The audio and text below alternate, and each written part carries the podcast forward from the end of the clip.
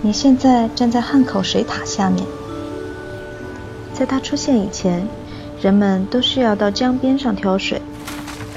有钱的先生太太们家里的水是雇扁担挑的，武汉话叫“扁担”。他们连接着码头和小商品市场，也充当着最初的小范围物流角色。现在我们朝着水塔后面的王府井百货方向，沿着中山大道往前走。汉正街上最多时有十万个扁担。他们跟着最繁盛时期的码头经济而来，但在最近的几年里消失了。看到左边的绿色招牌了吗？那里是叶开泰中药行。再往前走一点是亨达利钟表店。我们在下个路口右转。你现在在江汉路和中山大道的路口，右转，进入江汉路步行街。我们要开始走进租界时期的汉口了。看，你周围开始频繁地出现来自异国的建筑，它们有的是哥德式，有的是巴洛克式，也有的各种风格都混搭一点。它们大多是租界时期的旧址。你身后的中国银行就是来自于那时的建筑。在这些洋行、设计所、大饭店涌进江汉路之前，汉口已经维持了上百年的商业活动。我们往前走，沿着江汉路而下。今天这一带成为江汉路步行街，取代了六渡桥成为新的商业中心。观察周围。这座城市有来自五湖四海的人，沿路有寿司店、私房菜、西餐厅、居酒屋，他们是新时代的宠儿。男生说，他在江西原本有个指腹为婚的娃娃亲，他无法接受这样的安排，就一个人来了汉口，在江汉路上碰见了一见钟情的女孩，他告诉我。那个女孩眼睛很清澈，喜欢小动物，对不认识的人也是礼貌有加，很善良。后来两个人迅速坠入爱河，很快他们就要结婚了。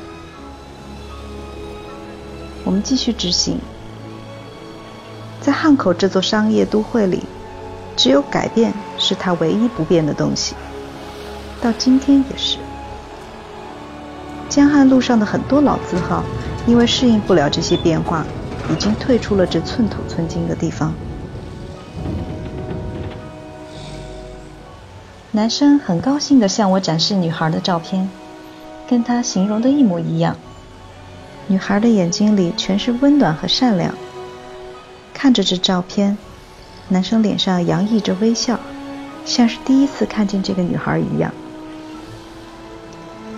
看着他们，我想到了我的奶奶，想到爷爷在奶奶的葬礼上泣不成声。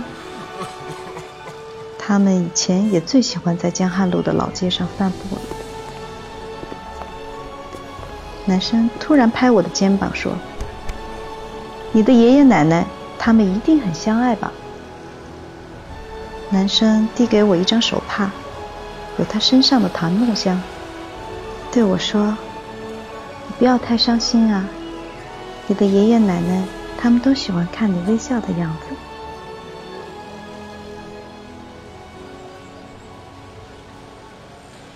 你现在到了步行街的尽头，左边是日清洋行旧址，右边是德克士。我们左转，拐角处的建筑是江汉关大楼。看，就在你的右边，你现在能看见它的背面。汉口通商开埠后，平均每年都会有一万艘轮船在这里停泊，走私犯也跟着税收一起进入了汉水的口岸。于是，汉口很快就有了海关机构。在江汉关大楼建立以前，这里原本是英租界的巡捕房。这个位置既连接了右边华人地区的商贸市场，更能照顾到租界一边的洋行，所以英国人很爽快的就签署了转让协议。你现在走到了沿江大道上，能看到江汉关的全貌了。抬头，看到顶部的钟楼了吗？这块时钟从安装到校准，有四家著名的钟表公司参与。从1924年开始，它每到整点都会报时，用的曲子是威斯敏斯特曲。你听，曲子响起来了，现在是下午五点。快对一下你的手表，准吗？对于一个码头来说，时间甚至比钱还重要。如今江汉关被保护为博物馆，下次你来可以进去看看哦。现在我们面向江汉关，沿着沿江大道往前走。